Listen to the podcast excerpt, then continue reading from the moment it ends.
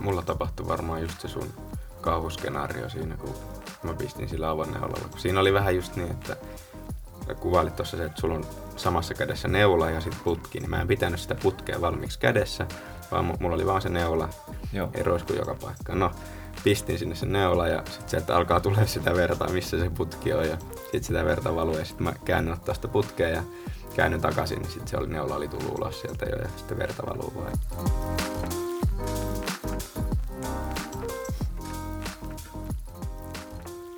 Tervetuloa Medukate-podcastin pari jälleen kerran ja tervetuloa takas joululomalta, Robin. Kiitos, Markus.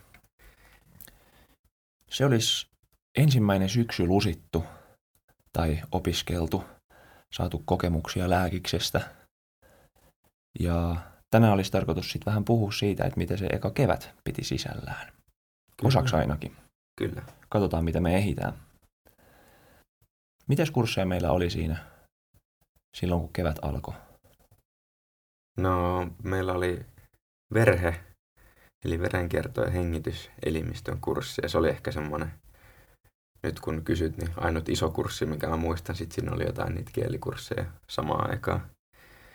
Mutta ensimmäiset, olis, olisiko peräti kuukaudet, niin meillä oli se verhe, verhen kurssi. Joo, verhe kesti kyllä pitkään. Joo. Ja oliko meillä verheen koe ennen kuin jäätiin sitten koko tiedekunnan voimin sairauslomalle Etä, pois koulusta? Etä-Suomen yliopisto. Joo, se oli siis, mutta se oli etänä mun mielestä. Tentti oli etänä? Joo. Joo, okei. Okay. Se oli ensimmäinen etätentti sitten. Joo. No palataan siihen hetken kuluttua. Mutta verheen kurssi. Mikä on päällimmäinen ajatus tälle jälkikäteen, kun katsoo sinne, niin mitä siitä on jäänyt mieleen? No se oli sen tulekurssin jälkeen nyt sitten taas tämmöinen seuraava, eli se tuki- ja liikuntaelimistökurssin jälkeen, niin tämmöinen, missä pääsi taas ihan todenteolla NS-lääkisjuttuja opiskelemaan. Ja sydän oli tietysti iso kokonaisuus, mikä meillä oli siellä. Piti opi- opiskella sitä, että miten se ensinnäkin, mistä, miten se sydän rakentuu. Okei, siellä on ne neljä niin kuin, kammiota ja sieltä, siellä se veri kierretään, mutta sitten paljon tarkemmin myös, mitkä ne nimet on latinaksi ja miten se lihaskudos koostuu ja miten se sähkö virtaa siellä ja tämmöistä kaikkea. Niin se oli, mä kyllä tykkäsin siitä. Se oli, no ehkä en, eka vuoden niin kuin melkein voisin sanoa, että mun lempparikurssi. Joo, siinä oli kyllä tosi paljon ihan niin kuin sä sanoit niin kuin, tolleen, tiedolliselta pohjalta, mitä pääsi tekemään, mutta sitten oli myös vähän semmoista toiminnallisuutta myös enemmän. Toki meillä oli tulekurssilla, opeteltiin niin kuin vähän palpaatiota ja katsottiin, että miten niin kuin nivelet toimii ja kaikkea tämmöistä, mutta tuossa päästiin vähän stetareilla kuuntelemaan ensimmäisen kerran, mikä oli mitkä kyllä ne, Mitkä ne stetarit on? Mitkä on stetarit, eli stetoskoopit. Mm. No kaikille varmaan tuttu semmoinen yksittäinen kuvio tai piirros tai esine, mikä ehkä linkittyy lääkäriin. Mutta se on tavallaan, miten sen selittäisi, apuväline, millä voi kuunnella sydänääniä. Sitten mahdollisesti ääniä, jos verisuonista lähtee jotain ääniä, millä voi kuunnella hengitysääniä ilman, että potilaaseen täytyy sen enempää niin kajota. Muuta mm. kuin laittaa se stetoskoopin kalvo, kalvo tuohon ihon pinnalle. Jep. Joo, kyllä siis niin päästiin ekaa kertaa kokeilemaan, millaista se on mm. kuunnella stetoskoopilla. Muistan, me, me, kuunneltiin, me kuunneltiin myös hengitysääniä, eikä vaan kuunneltiin sydäntä ja keuhkoja. Joo, kun hengityselimistön kurssi nyt kuitenkin oli niin, myös kyseessä. Kyllä, jep. Aivan. Mimmonen se oli se ensimmäinen kokemus? Kuunnella? Millainen oli eka kerta? Niin. Öm, eihän mä siinä niinku mitään osannut tunnistaa. Olihan se sellainen niinku, öm, no, korvia avaava kokemus siinä mielessä, että et, okei, että täältä se oikeasti kuulostaa, että jos on vaikka ollut itse lääkärin vastaanotolla ja lääkäri on sitten kuunnellut, niin mitäköhän se siellä oikeasti niinku kuuntelee ja mitä se kuulee. Joo, mä, mä muistan myös hyvin sen, kun mä ekan kerran kuuntelin niillä, siis ei siinä nyt sinänsä ole mitään ihmeellistä. Mitä sieltä kuuluu, niin kyllähän sä voit laittaa korvan tuohon rintakehään. Ja niin kuin, jos joku tätä kuuntelee ja miettii, että miltä sitä tarjolla, kun kuuntelet sydäntä, että miltä se kuulostaa, niin laita korva jonkun toisen tuohon rinnalle, pikkusen vasemmalle puolelle oletettavasti, niin se kuulostaa aika samalta. No totta. Et se on, toki se on niinku voimistettu ja sä kuulet sieltä paljon tarkemmin. Mutta silloin ekalla kerralla, kun sä kuuntelet, niin ei ole sille yhtään tottunut, ei ole sille oppinut. Tavallaan aivot ei osaa tunnistaa sieltä muuta kuin sen, niin kuin, että okei, tästä tulee nyt joku uusi ääni ja se on nyt tämmöinen pum pum, pum pum, pum pum, niin. pum, sydämen sykeeksi. Niin. Ja sit sä oot silleen, okei, no syke kuuluu, kiva juttu. Sitten kuuntelet vähän eri kohista ja oot silleen, joo, täältä kuuluu myös. Mm. Eiks niin? Se on Jep. silleen, ei ole sinänsä mitään ihmeellistä siinä, mutta mut sitten just, no myöhemmillä kursseilla, kun on alkanut oppimaan sitä just, että miten, miten sä tunnistat sieltä erilaisia asioita ja mitä kaikkia asioita sä voit tunnistaa sieltä kuuntelemalla, niin se on, tai voit epäillä vähintäänkin ja sitten voit tutkia tarkemmin, jos on jotain. Niin se Kyllähän on... se väistämättä on sitten jokaisen äh, lääkiksessä opiskelevan, niin siinä polulla se tulee vastaan, että kuunnellaan ainakin sen yhden kerran stetareilla ja varmasti sitten klinikassa vähän useamminkin, mutta tota, se on se eka askel siinä perheen kurssilla. Kyllä. No, jos miettii sitä meidän kurssia, niin osaatko avata vähän, että millainen kurssi se oli, mistä se, mistä se yleisesti koostui? Okei, meillä oli taas luentoja siellä niin kuin kaikilla muillakin kursseilla, mutta mitä, mitä siellä niin kuin tehtiin ja miten siellä opiskeltiin ja mitä siellä opiskeltiin? Muuta kuin sydäntä ja keuhkoja. Sydäntä ja keuhkoja. Sen lisäksi, niin, no totta kai tosi isossa roolissa oli niin itse sen verenkiertoelimistön rakenteen hahmottaminen, mitkä kaikki suonet menee missäkin, mikä suoni haarautuu mistäkin suonesta ja sitten laskimopaluu, miten kaikki se, niin kuin, se kokonaisuus rakentuu. Ja hengityselimistössä totta kai se niin keuhkojen rakenne. Ja äm, toki meillä oli sitten paljon myös jälleen kerran ryhmäopetuksia, ö, mitä tuki niin kuin samanlain kuin meillä oli Tulen kurssilla, niin iso moniste, monistepino, missä oli sitten paljon itseopiskelua kanssa. Jälleen kerran piti käyttää tunteja siihen, että oppii hahmottaa, missä ne verisuonet menee ja mitä kaikki verisuonia ylipäätään on. Niin ja sitten just, että miten niitä nimetään. Et mun mielestä siis mä valmistelin ennen tätä jaksoa näitä pienäpenkkikysymyksiä sulle ja sitten mä mietin, että hitto, että mä kysyn sulta jonkun verisuonen, niin kuin, että missä sijaitsee niin kuin tämä verisuoni. Kun mm. ei, tässä nyt ei voi näyttää kuvaa, koska se on vaan äänilähde. Mutta sitten sit mä yritin etsiä niitä ja mä mietin ja mietin ja selasin. Ja sitten mä olin vaan, että, niin kuin, että ei täällä ole yhtään semmoista verisuonta. Okei, se löysin pari, mutta ne oli sitten niin pieni jotain ihan tyhmiä. Mutta ei ole yhtään semmoista verisuonta, minkä mä voin kysyä, joka olisi jotenkin sille niin kuin enää tässä vaiheessa epäselvä, että missä se sijaitsee. Tai niin kuin sille okei, okay, voi olla, että niin kuin tarkasti. Mutta kun siinä nimessä tulee jo se, että missä se on. Että niin kuin, se on vaikka femor, femoris, vena femoralis, eikö niin? Mm. Niin sitten sä tiedät, että se on siellä reidessä. Tota. Ja, niin kuin, ihan sama, kaikki ne nimet perustuu siihen, että missä ne sijaitsee. Niin sitten tässä vaiheessa, kun on anatomia jo suurin piirtein vähän oppinut tolleen niin kuin isossa kuvassa. Totta kai niin pieniä se on ja siellä on ties mitä haaroja ja muita, niin ei niitä, mutta niin kuin tällä isossa kuvassa, niin ei, ei, ei semmoista ollut enää, että niin kuin, tässä olisi jotain hienoa. Mä kysyn tänne, että missä tämä on ja sitten sun pitäisi miettiä. Niin vähän niin kuin käytiin tuossa Tulen kurssilla viimeksi läpi, mm. niin kyllä siinä nimeämisessä kaikessa on joku tietty logiikka. Että joku on oikeasti varmaan joskus miettinyt sitä, että, että miten näistä saataisiin suunnilleen järkeviä. Öö, oliko meillä jotain vielä, vielä tuollaisia kliinisten taitojen harjoitteluja tällä kurssilla muistaakseni? Kliinisten taitojen harjoittelu, eli siis tämmöistä, mitä käyttäisi sitten työssä, niin en muista, mutta ainakin meillä oli se, että päästiin sijaan sydäntä leikkaamaan. Joo. Mutta se nyt ei ole ehkä kliininen taito sinänsä. Toki jos susta tulee joku sydänkirurgi, niin sitten ehkä, mutta Jep. ei niinku, niin. Mutta joo, siis se oli mielenkiintoinen kokemus. Mitä muistoja sulla on sian sydämen leikkaamisesta? se oli jotenkin sellainen ensikosketus, mitä pääs tekemään niin kuin,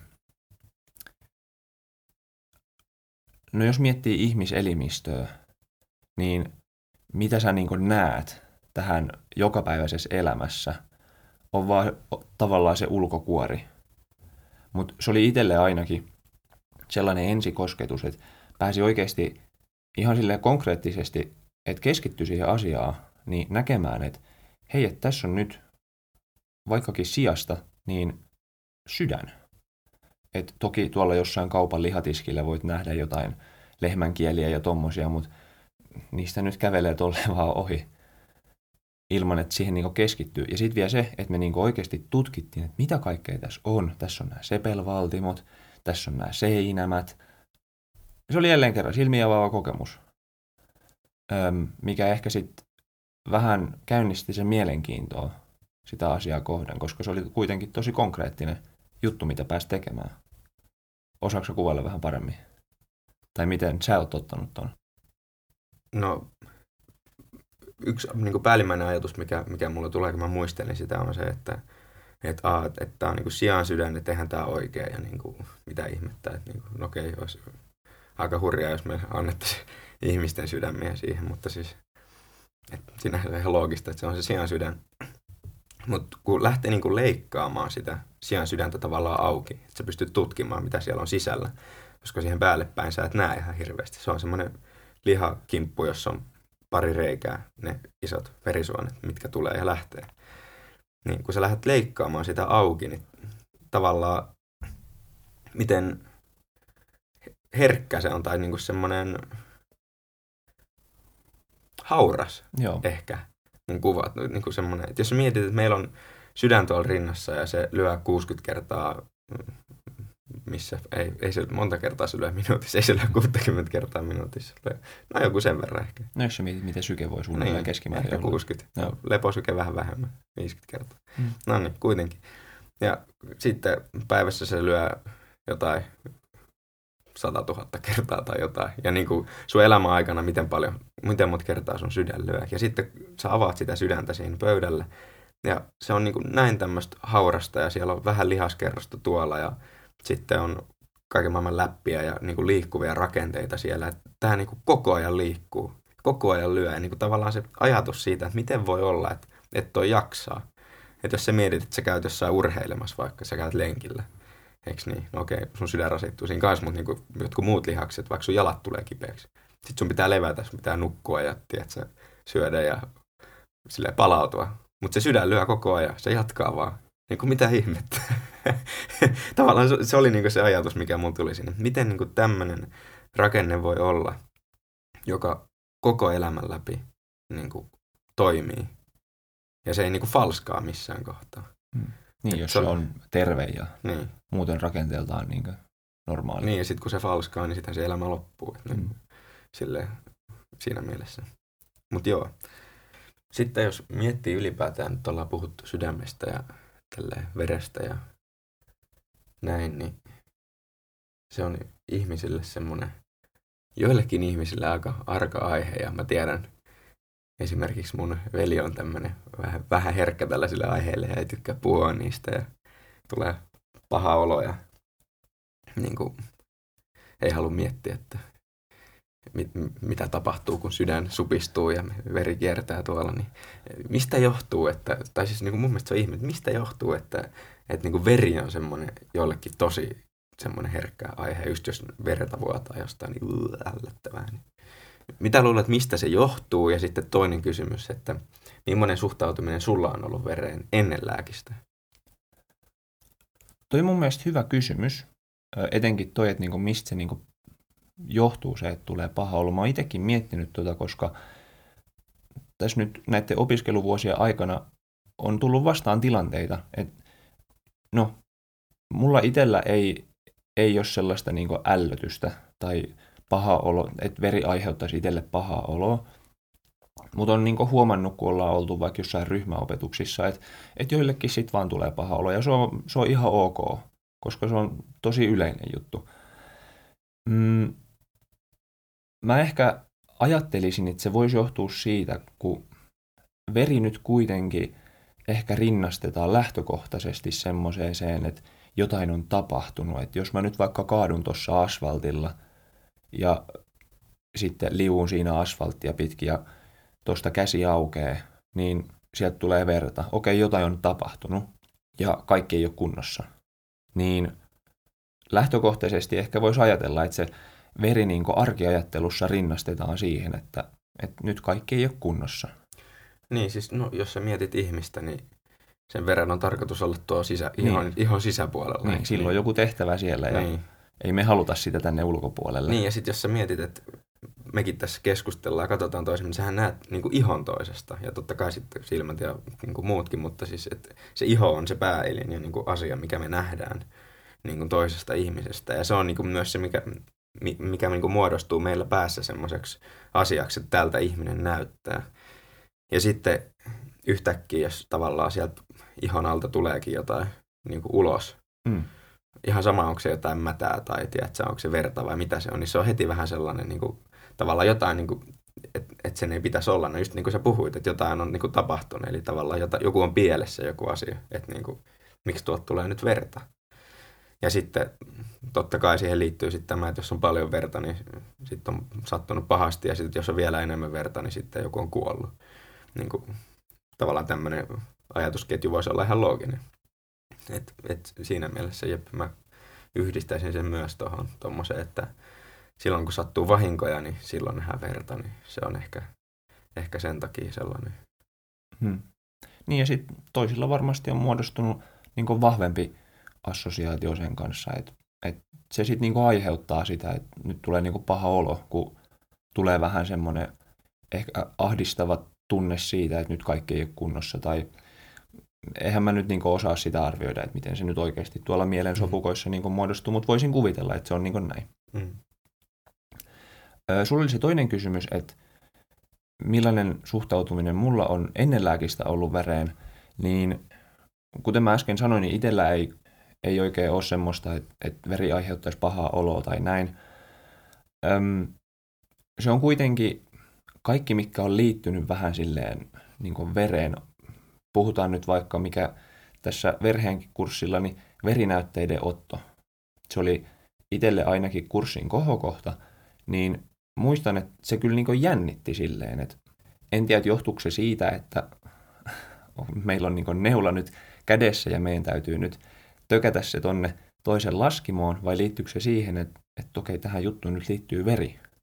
Jännittääkö siinä enemmän se veri vai se neula? Täytyy sanoa, että enemmän ehkä jopa se veri. Ja mitä on huomannut, äm, kun on nyt vaikka viime kesänä, kun olin niin tota, amanuenssina anestesiologialla. Ja siellä pääsi niin kanyloimaan tosi paljon, eli laittamaan niin tota, kanyyleja potilaiden suoniin. Niin se pistäminen ei jotenkin yhtään jännittänyt. Jotenkin ehkä niin itsekin haluaa jollain tapaa suojautua siltä, että aina laitetaan hanskat käteen ja ei halua olla niin kosketuksissa sen niin toisen ihmisen veren kanssa, niin Kyllä mä sanoisin, että se on se niin veri, mikä siinä jännittää, ainakin itseä. No. Mikä suhtautuminen sulla on vereen? Tai ollut? Onko se muuttunut lääkiksen aikana? No, ei ole ehkä ikinä ollut sellainen, että se jotenkin ällöttäisi isosti. Mikä on vähän tylsää tässä nyt olisi kiva, että olisi joku tämmöinen hieno mullistava niin kuin valaistuminen tapahtunut ja näin. Niin kuin veren suhteen ei ehkä ikinä ollut. Et, no, ehkä se on sitä, että lapsena on temmeltänyt ja touhunnut ja on tullut haavoja ja sitten laitetaan lasteria ja laitetaan tikkejä ja niin kuin, to, totta kai ne on silloin jännittäviä ja niin kuin tälleen, mutta mut ei ehkä se veri itse, itsessään ole mulle ikinä ollut semmoinen, että se jotenkin herättäisi vahvoja tunteita, mutta enemmän ehkä niin kuin ne neulat, koska nyt kun säkin puhuit noista verinäytteenotosta, mikä meillä oli siellä verhen kurssilla. Me otettiin kurssikavereilta verinäytteitä laskimoista, niin mä muistan, että mua niin kuin, enemmän ne neulat jännitti ja nimenomaan enemmän niin päin, että mua pistetään.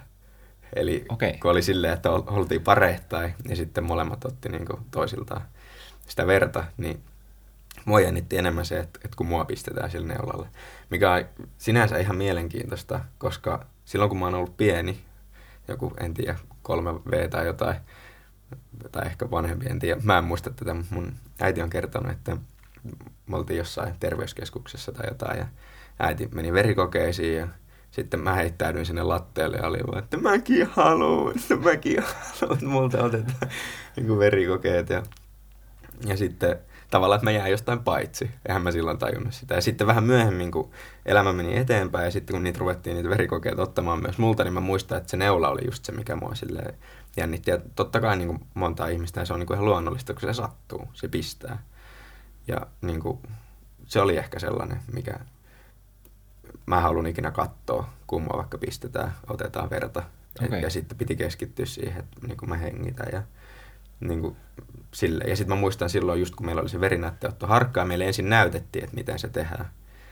Ja niin kuin, tavallaan ne opettajat näytti sen. Ja sitten siinä kohtaa, just kun se pisti, hmm. tavallaan sä näet, kun se neula menee se ihon läpi, niin se oli semmoinen niin kuin herkkä kohta mulle.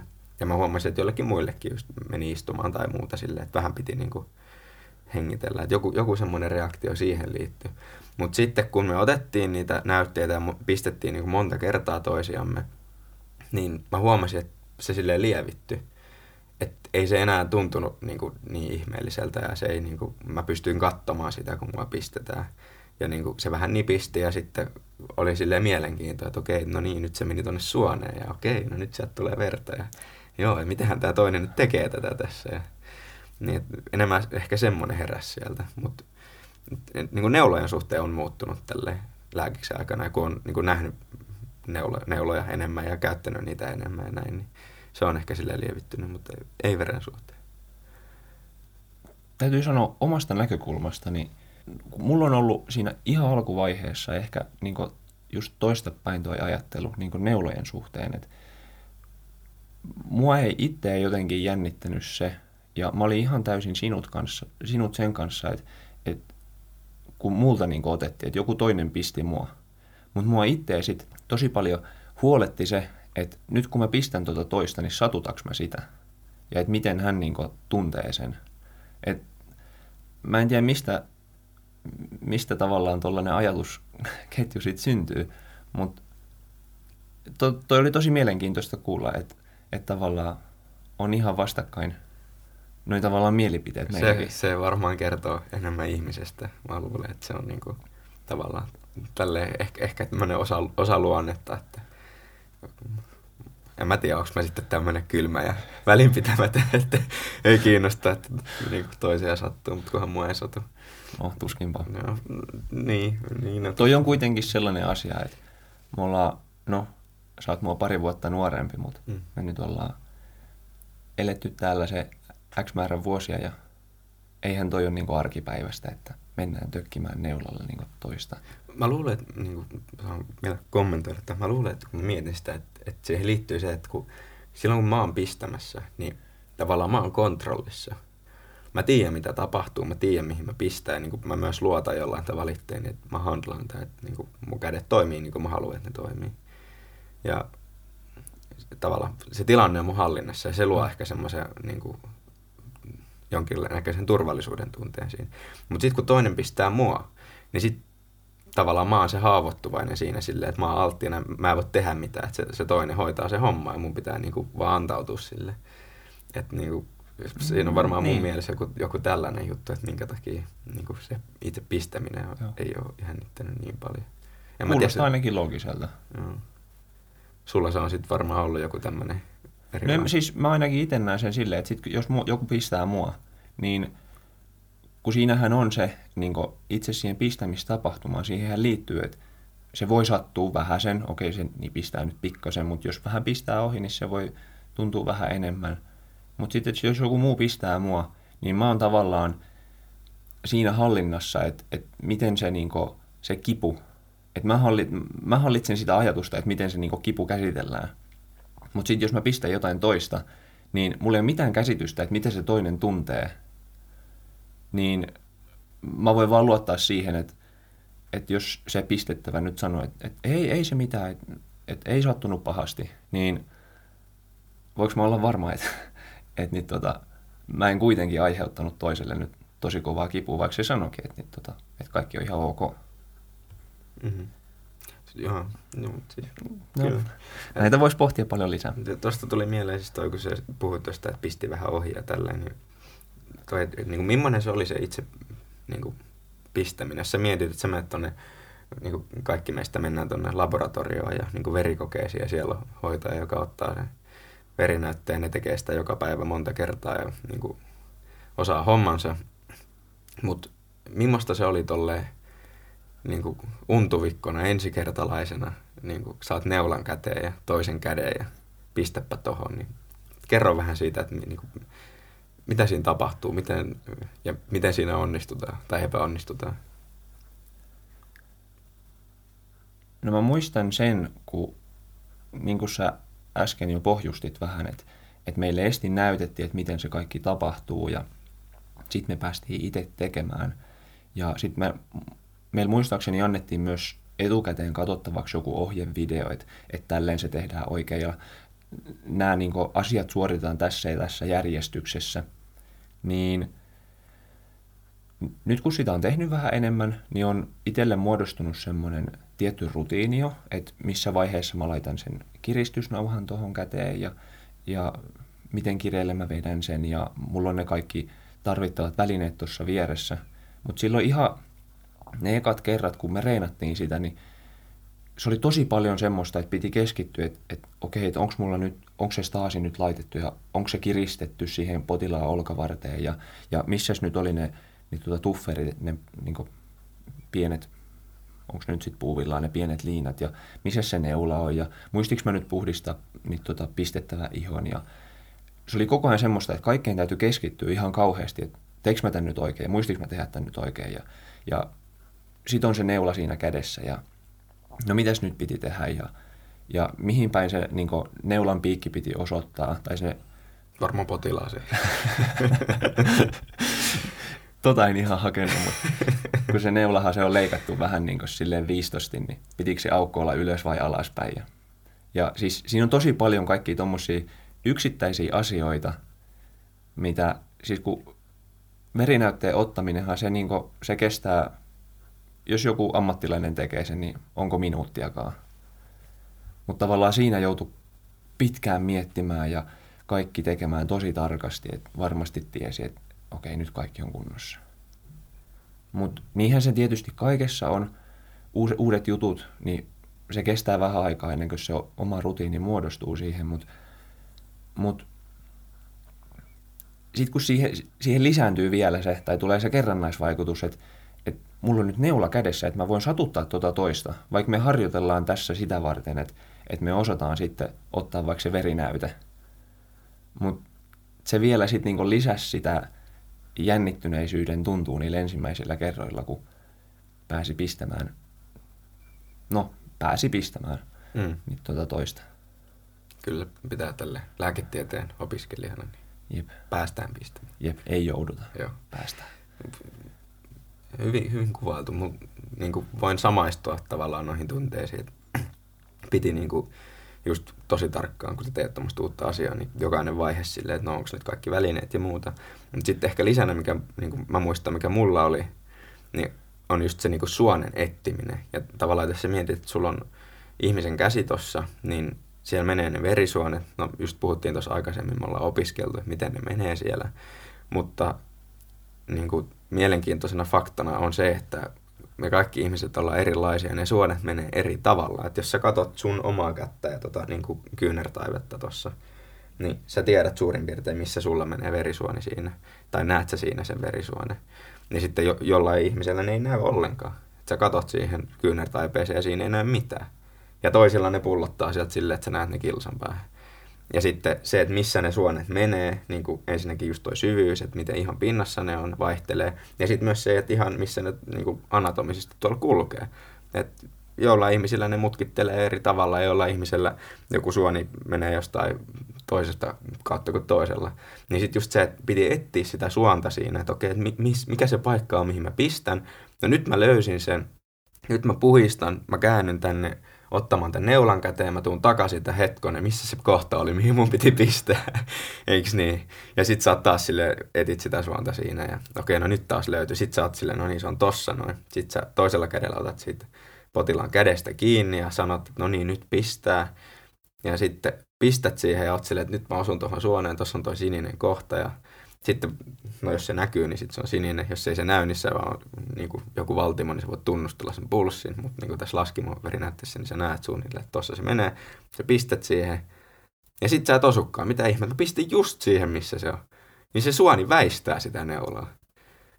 Tavallaan, niin kuin, että eikö tämä ole tarpeeksi vaikeaa tai jo niin kuin muutenkin, miksi suonen pitää vielä liikkua tuolla. Että niin kuin meidän verisuonet on silleen ns. fiksuja, että ne niin osaa väistää, että tulee joku terävä tuolta. Niin hmm. Mitä me tehdään? Me vangitaan se suoni, mikä meillekin opittiin, opetettiin.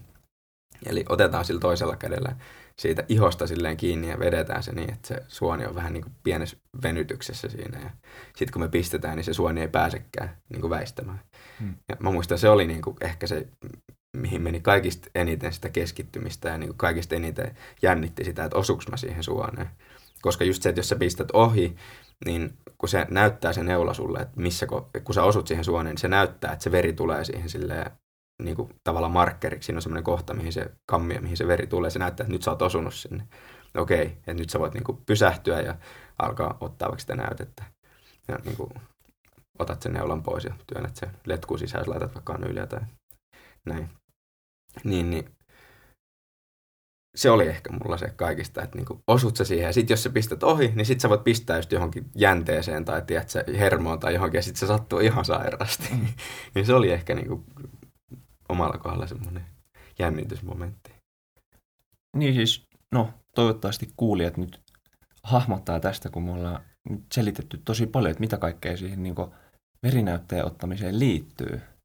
Niin siinähän on ihan älyttömästi asioita, mitä pitää oikeasti valmistella, sitten tietää sen lisäksi, sitten tehdä asiat oikein oikeassa järjestyksessä, niin kaikki oppii sen, jos haluaa oppia sen, mutta et sekin on niinku sellainen yksi omanlaisensa maailma, niin kuin tuossa yhdessä edellisessä jaksossa niin tuota puhuttiin, niin sitten kun se ovi aukeaa, niin huomaa, että wow, että täällähän on aika paljon asioita, mitä pitää kohdata ja oppia ja sitten osata. Öm, mulla tuli tuosta verinäytteen otosta vielä yksi juttu mieleen. Meillähän oli kolme erilaista. Et meillä oli ö, ne vakuumiputket, eli on niitä näyteputkia, mihin on siinä valmistusvaiheessa luotu tyhjiö, ja sitten kun se laitetaan siihen tavallaan sinne neulan toiseen päähän, kun se toinen pää on siellä suonessa, laitetaan se toiseen päähän, niin se, se tyhjiö, se vetää just tarkan määrän verta sinne putken, näyteputken sisään. Sitten oli, oli ne siipineulat. Mä en ihan tarkkaan muista aina, että mitä, mitä hyvää niissä oli. Ai siipineulassa? Niin. Siinä on se, että siinä on se muoviputki siinä välissä niin, että sun ei tarvi niin kuin, hallita sitä niin tarkasti, että sit kun sä otat paljon näytteitä vaikka, niin sinun ei tarvi, se siipi pitää sen tuossa paikalla. Totta, joo. joo. Sehän se olikin. Ja sitten meillä oli ne avonäytteet. Mm. Ja mua itse, niin kuin, mä luulen, että se johtuu tuosta, mitä mä äsken kerroin, että kun itse, tai itsellä on ehkä sellainen niin kuin, kunnioitus sitä vertakohtaa siinä mielessä, että, että haluaisi niin hallita tavallaan sitä koko ajan, että, että sitä ei nyt roisku joka paikkaan ja, ja näin.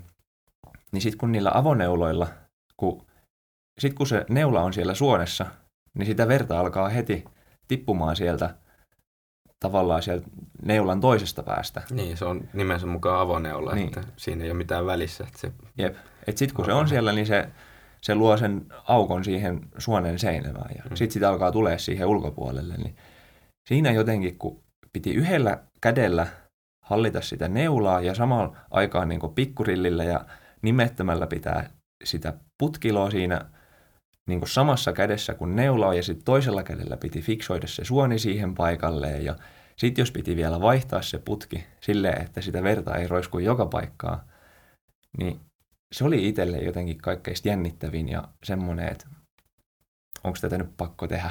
Mm. Epämukava Et, kokemus. Joo. Ja mä oon ehkä kerran käynyt harjoittelemassa sen jälkeen. just noita avonäytejuttuja, kun ne ei nyt ehkä itselle ole niitä lemppareita, mitä niin haluaa tehdä, mutta, mutta tota, tosi paljonhan noita otetaan just silleen, että on just vaikka se vakuumiputki tai joku tommonen, niin varmaan sitten jossain, jossain tota, ne, ketkä, ottaa paljon näytteitä, niin joutuu varmasti ottaa myös noita avoneulanäytteitä paljon enemmän, mutta tuo... Mulla tapahtui varmaan just se sun kauhuskenaario siinä, kun mä pistin sillä avonneulalla. Kun siinä oli vähän just niin, että no mä en tehnyt, kuvailit tuossa se, että sulla on samassa kädessä neula ja sitten putki, niin mä en pitänyt sitä putkea valmiiksi kädessä, vaan mulla oli vaan se neula. Ja niin kuin, siis silleen sai myös tehdä, mutta sitten pitää olla nopeat, kun sä pistät sinne, niin saatat sen putken nopeasti siihen, että Joo. ei roisku joka paikkaan. No, pistin sinne sen neula ja sitten sieltä alkaa tulee sitä verta, missä se putki on ja sitten sitä verta valuu ja sitten mä käännyn ottaa sitä putkea ja käännyn takaisin, niin sitten se oli, neula oli tullut ulos sieltä jo ja sitten verta valuu vaan ja okei, no ei voi mitään. Mutta siis joo, se oli, se oli vaikeaa sillä avoneulalla pistäminen.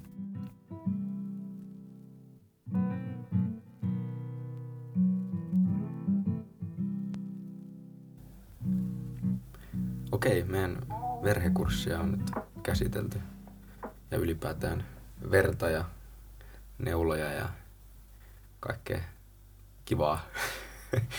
Miten tota, onko sulla jäänyt tuolta kurssilta jotain erityisesti mieleen? Onko sulla joku semmoinen muisto tai jos nyt joku, mitä ei olla jo puhuttu, varmaan nyt noin pistoharkat on semmoinen, mikä on jäänyt erityisesti mieleen. Mutta onko joku semmoinen asia, vaikka miksi sä oot oppinut tai joku semmoinen aha-elämys tai joku, niin kuin, mikä erityisesti painunut mieleen? Mm, no, täytyy sanoa se, tämä on nyt ehkä vähän tylsä, mutta se mikä mulla tulee nyt tässä mieleen on, tota, liittyy myös niihin pistoharkkoihin. Öm, mulla oli jotenkin sellainen käsitys, kun puhuttiin siitä, että se neulas on leikattu vähän viistoa, niin... Se neulan kärki. Niin, se Joo. neulan kärki. Joo. Niin tota, mä en tiedä, oli ehkä vähän tyhmää ajatella sitä niin, mutta mulla oli lähtökohtana sellainen ajatus, että, että tämä on varmasti kaikkein turvallisinta, jos mä pistän sen tavallaan sen reijän sinne alaspäin, niin kuin tuota ihoa vasten, että siinä on mahdollisimman pieni todennäköisyys, että sieltä miten, mitenkään niin kuin verta lähtee leviämään tai niin kuin ruiskuu ulkopuolelle. Mutta sitten kun me oltiin siellä harkassa, niin mä aloin pistää niin kuin silleen ja eihän siitä tullut yhtään mitään. Ja sitten opettaja vaan tuli sanomaan, että pistä se tavallaan se reikä ylöspäin, koska se leikkaava terä on siinä niin piikissä. Ja se on ehkä itselle jäänyt mieleen, mieleen vaan niin tota, semmosena, että epäonnistu, tai niin kuin, että estit täytyy oikeasti taas epäonnistua ja joku tulee opettaa sulle ja sit sä tavallaan osaat, osaat sen jälkeen paremmin. Mutta itsellä nyt ei ehkä tule mitään sen mielenkiintoisempaa, mielenkiintoisempaa mieleen. Mutta on ollut tosi hyödyllinen juttu itselle, että kun on kuitenkin siis päässyt pistämään, pistämään noiden pistoharkkojen jälkeen paljon neuloilla, niin on sitten ainakin se oppi mennyt perille. Sulla on nyt joku hyvä mehukas tarina tähän. Ei ole. Mä just rupesin miettimään tässä, että, että niin kuin, ei, mulla ei ole varmaan mitään, mitään niin kuin järkevää sanottavaa tähän. Aika lailla ollaan käsitelty. Joo. Ehkä niin kuin, vielä me puhuttiin jo siitä niin kuin sian sydämen leikkaamisesta. Mun mielestä se oli ehkä semmoinen, että kun pääsi näkemään, että millainen se sydän oikeasti on ja siellä on ne läpät, niin kuin niistä läpistä nyt ei olla puhuttu, mutta siis niin kuin meillä on vasen ja oikea eteinen, eli tavallaan mistä veri tulee sydämeen, ja sitten meillä on vasen ja oikea kammio, josta se sitten pumpataan pois sieltä, niin niiden välissä on läpät. Niin se, että pääsi näkemään ne läpät niin kuin todellisuudessa, että millaiset ne on, ja miten ne tavallaan menee siellä, ne estää se, että se veri ei virtaa takaisinpäin. Niin se oli mulle ehkä semmoinen, niin kuin näin ohut taas, niin kuin tommonen kalvo, ja täällä se niin kuin kestää meidän elämän läpi. Ja sitten miettiä, että me voidaan tehdä jotain kirurgiaa sinne, me voidaan vaihtaa niitä läppiä, laittaa sinne joku tekoläppä tai jotain. Niin se oli ehkä mulla semmoinen, että wow, että niin kuin, miten me osataan tällaista tehdä. Mm. Mielettömästi on mahdollisuuksia nykyään. Ja varmasti tulee paljon lisää tulevaisuudessa. Jotta tämä koko jakso ei olisi pelkästään verestä ja neuloista puhumista, niin yksi kohokohta, minkä mä haluaisin nostaa tuosta ekan vuoden kevään alusta on haalarit, mitkä me saatiin silloin. Mitäs fiiliksiä sulla on haalareista? Mitä haalarit merkitsee sulle? Joo, niin tämä opiskelijahaalarit, mitkä niin kuin, kuuluu tähän opiskelijakulttuuriin. Eri lääkiksissä on eri värisiä haalareita. Olisiko Helsingissä ja Tampereella ja Oulussa on valkoiset ja Kuopiossa ja Turussa on sitten mustat, jos nyt muistan oikein. Kuopiossa on ainakin mustat. Meillä on, Sen meillä on ainakin mustat haalarit. No, mitä, mitä se sitten merkitsee mulle? Se on ehkä semmoinen, kun puhuttiin siitä lääkärin takista silloin aikaisemmin, niin totta kai se on jollain tavalla semmoinen statussymboli niin kuin siitä, että hei, mä oon lääkiksessä. Mä, mä kuulun tähän niin kuin porukkaan.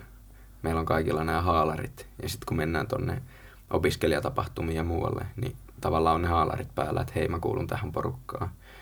Niin onhan se semmoinen niin jollain tavalla osoitus siitä, että mihin kuuluu. Et niin kuin se on ehkä se eka, mikä mulla tulee mieleen. Ja sitten totta kai niin kuin silloin, kun haki lääkikseen ja tälleen, niin kuin näki haalariporukkaa ja näki niitä lääkishaalareita ja tälleen, niin oli silleen, että, että wow, että joku, joku päivä, että niin kuin, mäkin voisin päästä tonne. Et ehkä se oli niin kuin semmoinen, että se, jos nyt puhutaan kuitenkin ekan vuoden keväästä, kun me saatiin ne haalarit, tai silloin tammikuussa, kun se oli, niin ehkä se on semmoinen jonkinnäköinen niin kuin, yksi naula lisää siihen arkkuun, että niin kuin, mut on otettu osaksi tätä yhteisöä. Ehkä, ehkä tämmöinen ajatus mulla on.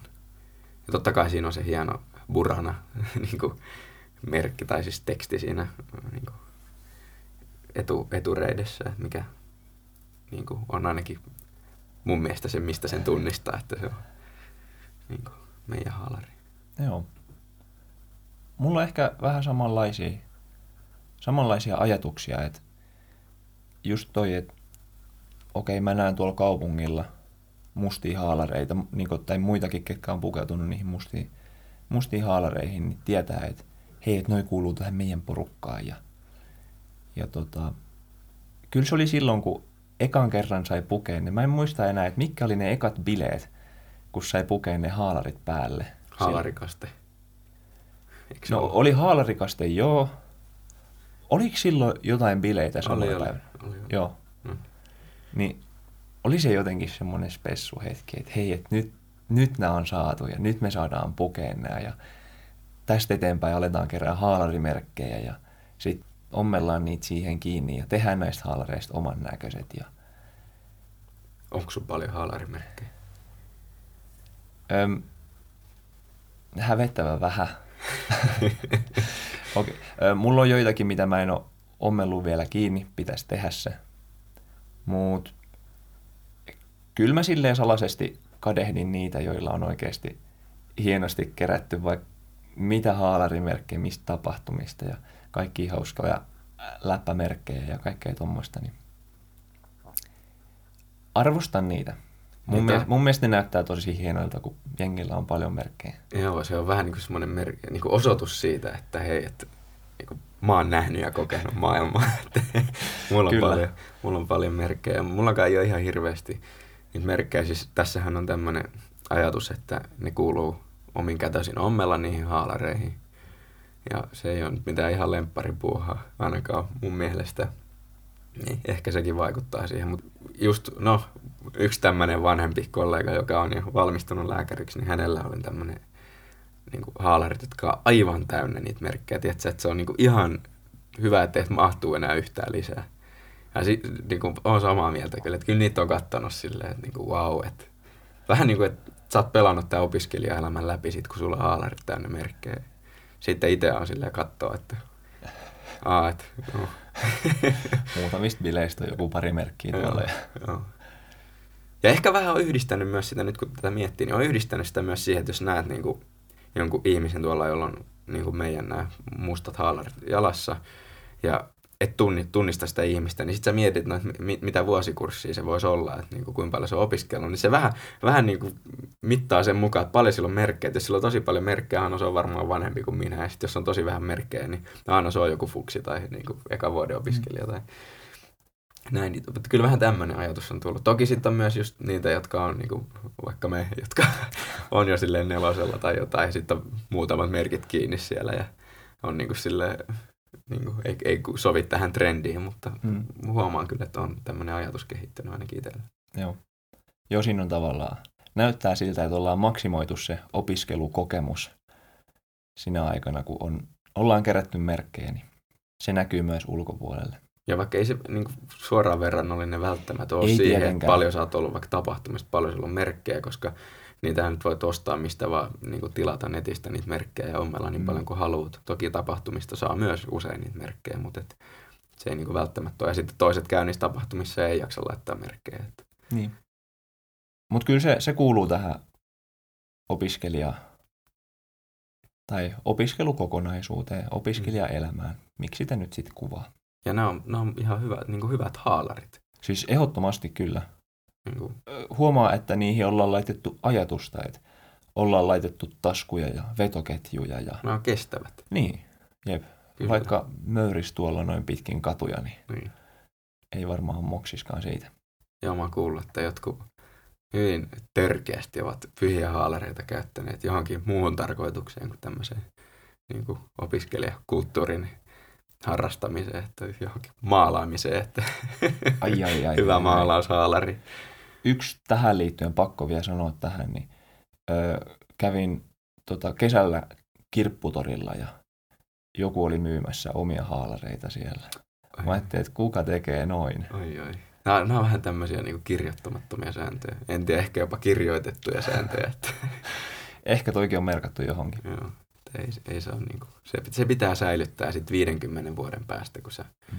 muistelet elämää. Niin täällä nämä minun haalarit on vieläkin. Ja tämän merkin minä sain silloin 2018 ja olin täällä ja täällä bileissä. Ja sit sä vedät ne vielä kerran jalkaan vappuna ja niin. Voi veljet. lähet kadulle reivaamaan. Kyllä.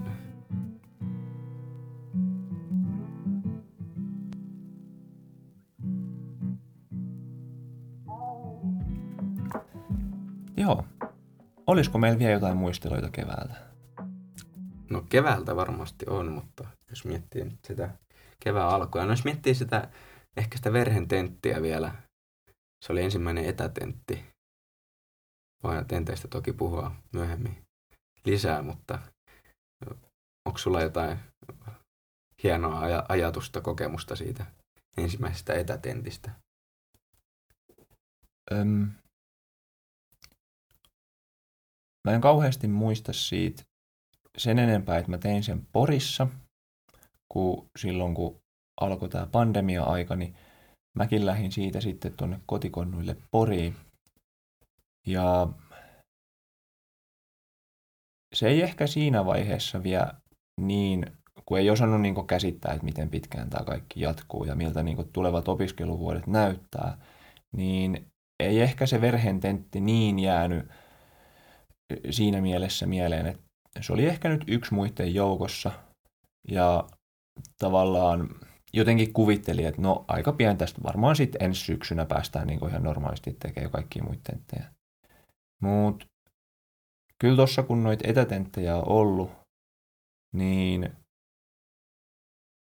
kyllä se on jotenkin herättänyt ajatuksia, kun tietysti sitten etätenttien tekeminen mahdollistaa, voin nyt ihan suoraan sanoa sen, että se mahdollistaa sen, että niin käytetään ulkopuolisia materiaaleja, mitä ei niin normaalisti tentissä voi käyttää. Mutta sitten se on myös niin kuin, luonut ehkä mun mielestä vähän lieveilmiönä sitä, että niin tenteistä ollaan välillä tehty ihan mahdottoman vaikeita. Toki siinä täytyy löytää joku semmoinen tasapaino, että, että miten vaikeita niistä tenteistä voi tehdä.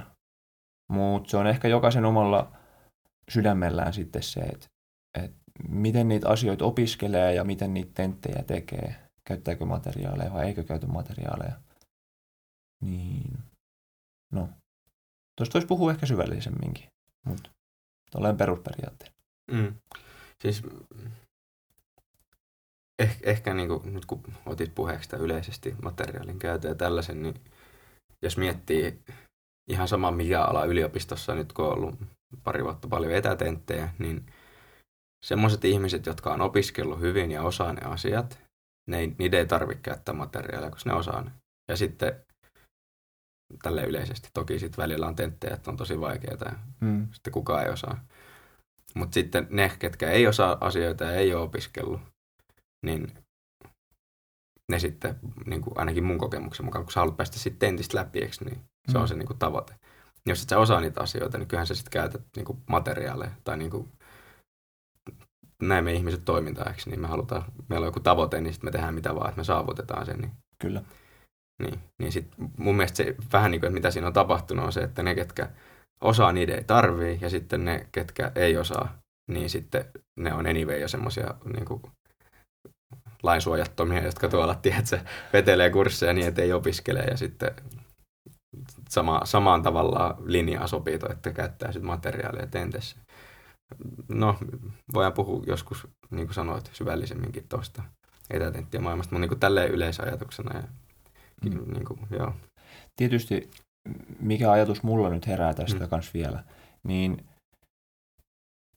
toihan niin pitkälti myös kertoo siitä, että, että miten tämä koko koulutus on niin järjestetty, tai niin kuin, miten tuo niin koulutus toimii. Meillä on kurssit, miten meidän osaamista arvioidaan, on se lopputentti. Jos et pääse tentistä läpi, sä saat yrittää muutaman kerran uusia sitä, ja sitten tavallaan se, jos et sä niin pääse uusinnoistakaan läpi, niin pahimmassa tapauksessa joudut käymään sen kurssin uudestaan läpi. Niin sitten just se, että kun toi on ainoa tapa suorittaa noita kursseja, osoittaa sitä osaamista. Ja joillekin se ehkä niin voi olla semmoinen, että se ei ole niin omassa vahvuudessa, että mun täytyy tentissä osoittaa se mun osaaminen, vaikka osaisi niin ryhmäopetuksessa tosi hienosti kaikki asiat, voisi olla vaikka jotain potilaskohtaamisia ja tällaisia, niin toikin pitää mun mielestä ehkä jollain tapaa pitää tuossa kokonaisuudessa mielessä, että ei ole vaihtoehtoja. Siis joo, ja jos, no, jos nyt miettii ylipäätään, että on 150 henkeä noin per kurssi, ja sitten järjestetään kurssi, niin miten me mitataan, että kukin yksilö osaa nämä asiat, niin, niin meillä ei ole resursseja niin paljon, että me voitaisiin järjestää jokaiselle tämmöinen oma, että mm. tuut tänne ja opettaja katsoo, miten sä teet, ja sitten sen mukaan niin arvioitaisiin vaikka, että niin kuin tavallaan tämmöinen paperitentti on ehkä, tai paperitentti, mutta siis tämmöinen, niin kuin missä kysellään ja olkoon se sitten netissä tai paperilla, niin, niin kuin missä pitää omasta päästään tuottaa johonkin ja sitten joku arvio jälkikäteen, niin myös tälle resurssimielessä ja sen takia niin kuin varmaan se on alun perin muodostunut, että on niin kuin, tuommoinen tentti, missä se mitataan kyllä. Mutta sitten mun mielestä siinä on myös se hyvä puoli, niin kuin, että meillä on kurssi ja meillä on tentti. Toki oli just tuo, mitä sä sanoit, että se huono puoli on se, että se voi olla, että joku ei vaan suoriudu sit siinä tentissä niin hyvin, mutta muuten ehkä osaa niitä asioita, mutta sitten siinä ei osaa jotenkin tuottaa niitä tai menee lukkoon tai muuta, mutta niin just tämä, että niin kuin paineensietokyky ehkä kehittyy siinä, että vähän niin kuin jos miettii lääkiksen pääsykoetta, niin se ei ole vaan se, että sä osaat ne asiat, vaan myös se, että sä osaat ne asiat, kun sun pitää osata ne ja sulla on se paine ja niin kuin sulla on se aikapaine ja sulla on se osaamispaine ja sulla on niin kuin kaikki. Niin ihan samalla tavalla sun pitää työssä niin kuin osata ne asiat just silloin, kun sulla on se potilas. Totta kai meillä niin kuin sitten varjoi niin kuin sen mukaan, millä alalla sä oot, vaikka niin kuin erikoisalalla niin kuin lääkärinä töissä, mutta ylipäätään elämässä niin kuin, sulla on sellaisia hetkiä, missä sun pitää pystyä suoriutumaan. Ja jos mietit vaikka jotain kirurgia, niin sen pitää just siinä, kun se leikkaa, niin sen pitää just siinä osata ne asiat. Eikä sille, että no huomenna osaisin, mutta nyt teen. No sit se, se on vähän niin kuin voi voi sit sille potilaalle. Mutta niin se tavallaan myös, kun meillä on tämä tentti ja se luo sen paineen, niin siinä myös kehittää tämmöistä niin paineisia. Tai mun mielestä se on myös hyvä asia. Mm, siis ehdottomasti ei, ei ollut nyt tarkoitus mitenkään mollata koulutusjärjestelmää, että et kaikki on ihan huonosti, mutta mun mielestä se on niinku tärkeä, tärkeä pitää myös mielessä se, että et, et ei, ei niinku jonkun tentin perus, pelkän tentin perusteella voi arvioida sitä niinku toista, eikä sitten myös niinku ehkä itseäänkään. Et, et, jos mä nyt tietäisin, että okei, mä oon tosi huono niin kuin, suoriutumaan tenteistä, niin ei, ei se voi johtaa niin kuin, siihen, että mä saan pelkkiä ykkösiä, niin mä oon ihan paska lääkäri sitten tulevaisuudessa. Niin, niin. Jep, Toi, toi on herättänyt mussa, niin kun mä oon miettinyt tuota asiaa, niin välillä niin paljon ajatuksia. Niin, että onko siinä on niin tällainen niin ajatus voi tulla, että niin sä mittaat omaa osaamista sit niiden arvosanojen perusteella. Eli tavallaan sulla on se kurssi ja sä opiskelet siellä, sä teet niitä asioita, sä osaat niitä asioita. Sitten, no ensinnäkin nyt tulee vielä mieleen se, että jos mietit ylipäätään tenttiä, niin siinä kysytään X määrä asioita. Siinä ei kysytä koko kurssin asioita. Sun ei tarvii niinku, sun menee koko päivää ja monta päivää siihen, että sä niinku sepustat auki kaiken, mitä sä oot oppinut. Eikö niin? Siellä valikoidaan joskus tärkeitä, joskus vähemmän tärkeitä asioita, joskus molempia. Ja kysytään niitä. Ja sitten jos sä satut osaa just sen asian, niin hyvä. Jos sä just et satu osaa sitä, se on niinku just se juttu tuolta kurssilta, mitä sä et osaa, ja siitä kysytään joku iso kysymys. Sä saat tentistä huono arvosana. Niin tavallaan se, ymmärrät sen ristiriidaiksi, niin mikä siinä syntyy sitten, että mm. niin kuin, jos sä arvotat sun osaamisen sen mukaan, että minkä arvosanan sä saat tentistä, mutta sitten se tentti ei kuitenkaan niin kuin yleensä mittaa kokonaisvaltaisesti sitä sun osaamista, niin sitten ehkä voi vähän vääristyä se oma kuva ja niin kuin, näin. Tämä on ehkä tämmöinen joku ajatusketju, mikä kehittyy tässä. Mm, totta, siis no ihan se just on. Ja, ja, ja Mä luulen, että toikin on ehkä yksi asia, minkä takia osassa kursseja, onko jopa niin, että osassa niin lääkiksiä ollaan otettu pelkästään käyttöön se, että tentit on joko hyväksytty tai hylätty. Ei ole mitään arvosanoja enää. Tampereella Et... ehkä, okay. muistaakseni. Joo. Siis... Ja meille ehkä tulossa. Okei, okay, semmoinenkin on sitten. Joo. Joo. Niin, niin. Toi on varmasti paljon ajatuksia ja paljon keskustelua herättävä asia – mistä mekin voitaisiin keskustella. Mitä ajatuksia se herättää sussa, että muutettaisiin tällainen? Tämän perusteella, mitä me nyt puhuttiin, mun mielestä pelkästään hyvä asia, koska ensinnäkään sille ainakaan mun käsityksen mukaan niillä arvosanoilla ei ole mitään merkitystä tällä minkä, hetkellä. Minkä kannalta? No vaikka tulevaisuuden kannalta. No mutta jos mä arvotan mun osaamisen sen mukaan. Niin, niin No siis, tämä oli mun oma henkilökohtainen mielipide. Niin, niin, ja siis tavallaan mitä mä nyt hain tällä kysymyksellä niin. oli se, että vaikka sen mukaan, että kun sä haet töihin johonkin, niin kukaan ei kysy, että mitkä arvosanat sä oot saanut tältä ja tältä kurssilta, mm. eikö niin? niin. Että sillä ei ole sillä, siinä mielessä mitään väliä. Niin. Joo. Jep. Että tuo, saa nähdä, koska, no sä sanoit, että sellainen on ehkä tulossa, niin mm. koska sellainen sitten tulee. Niin, tuo, en, en tiedä, onko tulossa. Mutta... Joo. Onko sulla tosi paljon eriävä mielipide tästä haluatko pitää ehdottomasti numerot, koska sä saat pelkkiä vitosia tenteistä muutenkin. Niin... En saa. en saa pelkkiä vitosia. Äh, siis sinänsä ehkä samaa mieltä, mutta mulla tulee mieleen myös tämmöinen vasta-argumentti siinä, että jos sä mietit niin kun, omaa opiskelua ja niin kun, semmoista motivaatioaspektia, että joku voi, niin kun, jos sä oot kilpailullinen ja niin kilpailuhenkinen ihminen, niin sä saat motivaatio siitä, että, että hei, sä saat hyviä arvosanoja. Se vahvistaa tavallaan sitä sun niin kuin, uskoa ja semmoista jaksamista siihen sun opiskeluun, että hei, että mä opiskelen nämä asiat ja mä saan entistä hyvän arvosanan, niin mä tiedän, että mä oon tosi hyvä. Mutta sitten jos me muutetaan, että meillä on hyväksytty ja hylätty, niin sitten se on ihan sama, että saaks me niinku ykkösen arvoisen, mä saan edelleen sen hyväksytty, tai että saanko mä vitosen arvoisen, se on edelleen hyväksytty. Tavallaan, että siinä ei enää mitään väliä. Hmm. Niin sitten se voi ehkä jollakin olla tämmöinen niin elementti, joka vähän heikentää sitä opiskelumotivaatiota, koska sillä ei enää mitään väliä, että osaat sä ne asiat tosi hyvin vai osaat sä ne hyvin. Totta kai sillä on mitään väliä, koska sä et opiskele sitä tenttiä varten, vaan sä opiskelet elämää varten, niin kuin kaikki aina toitottaa. Mutta se, niin kuin, se on välillä vaikea ymmärtää, koska kun me opiskellaan, niin me kuitenkin eletään tässä hetkessä ja me mietitään niin kuin vähän eteenpäin. Okei, okay, tämä kurssi, tämä tentti. Ja sitten kun sä oot suorittanut sen kurssin ja saanut tentin läpi, sä unohdat sen ja menet seuraavaan kurssiin ja opiskelet sitä. Että niin kuin, tämmöisiä me ihmiset ollaan ja niin kuin luontaisesti se menee niin. Mutta sitten kun me mietitään, totta kai me ymmärretään, että niin kuin me opiskellaan sitä varten, että kun me ollaan töissä joskus lääkäreinä ja sitä varten halutaan osata ne asiat. Mutta se ei aina ole läsnä niin kuin tässä hetkessä. Ehkä tommonen niin kuin vasta-argumentti sille, että mm. arvosanat voisi olla myös hyvä juttu. Niin, siis tolleen kun sen kääntää just noin päin, niin siinähän on niin paljon hyviä asioita. Mutta jokaisella varmaan on niin oma, oma mielipide siitä ja varmaan sitten ehkä sekin just, että milleen niin ottaa ton asian, että et, haluanko mä kauheasti vertailla mun tuloksia vaikka siihen niin yleiseen tasoon, miten ollaan osattu, vai näekö mä sen sillä, että okei, okay, että tota, mä suoriudun tästä nyt hyväksytysti. Että onko sillä sitten mitään väliä, että miten hyväksytysti mä suoriuduin. Mm. Koska joka tapauksessa ihan sama, onko meillä arvosanat vai ei, niin hylätty on hylätty, niin hyväksytty on hyväksytty ihan sama millä arvosanalla. Et, et, y- yksi juttu tulee vielä mieleen nyt, kun ajatus lentää. Niin, Sano vaan. Niin jos miettii tälle laajemmassa kuvassa, että okei, että kun mä menen lääkäriin, tai so, no sovitaan, mä pelasin nuor, nuorempana fudista ja sitten mä loukkaannuin pelissä, mulla meni polvirikki. Ja sitten mä menen lääkäriin ja se polvi pitää leikata. Niin totta kai mä haluan, että se leikkaa niin kuin mahdollisimman hyvä lääkäriksi, niin, joka on mahdollisimman hyvä siinä.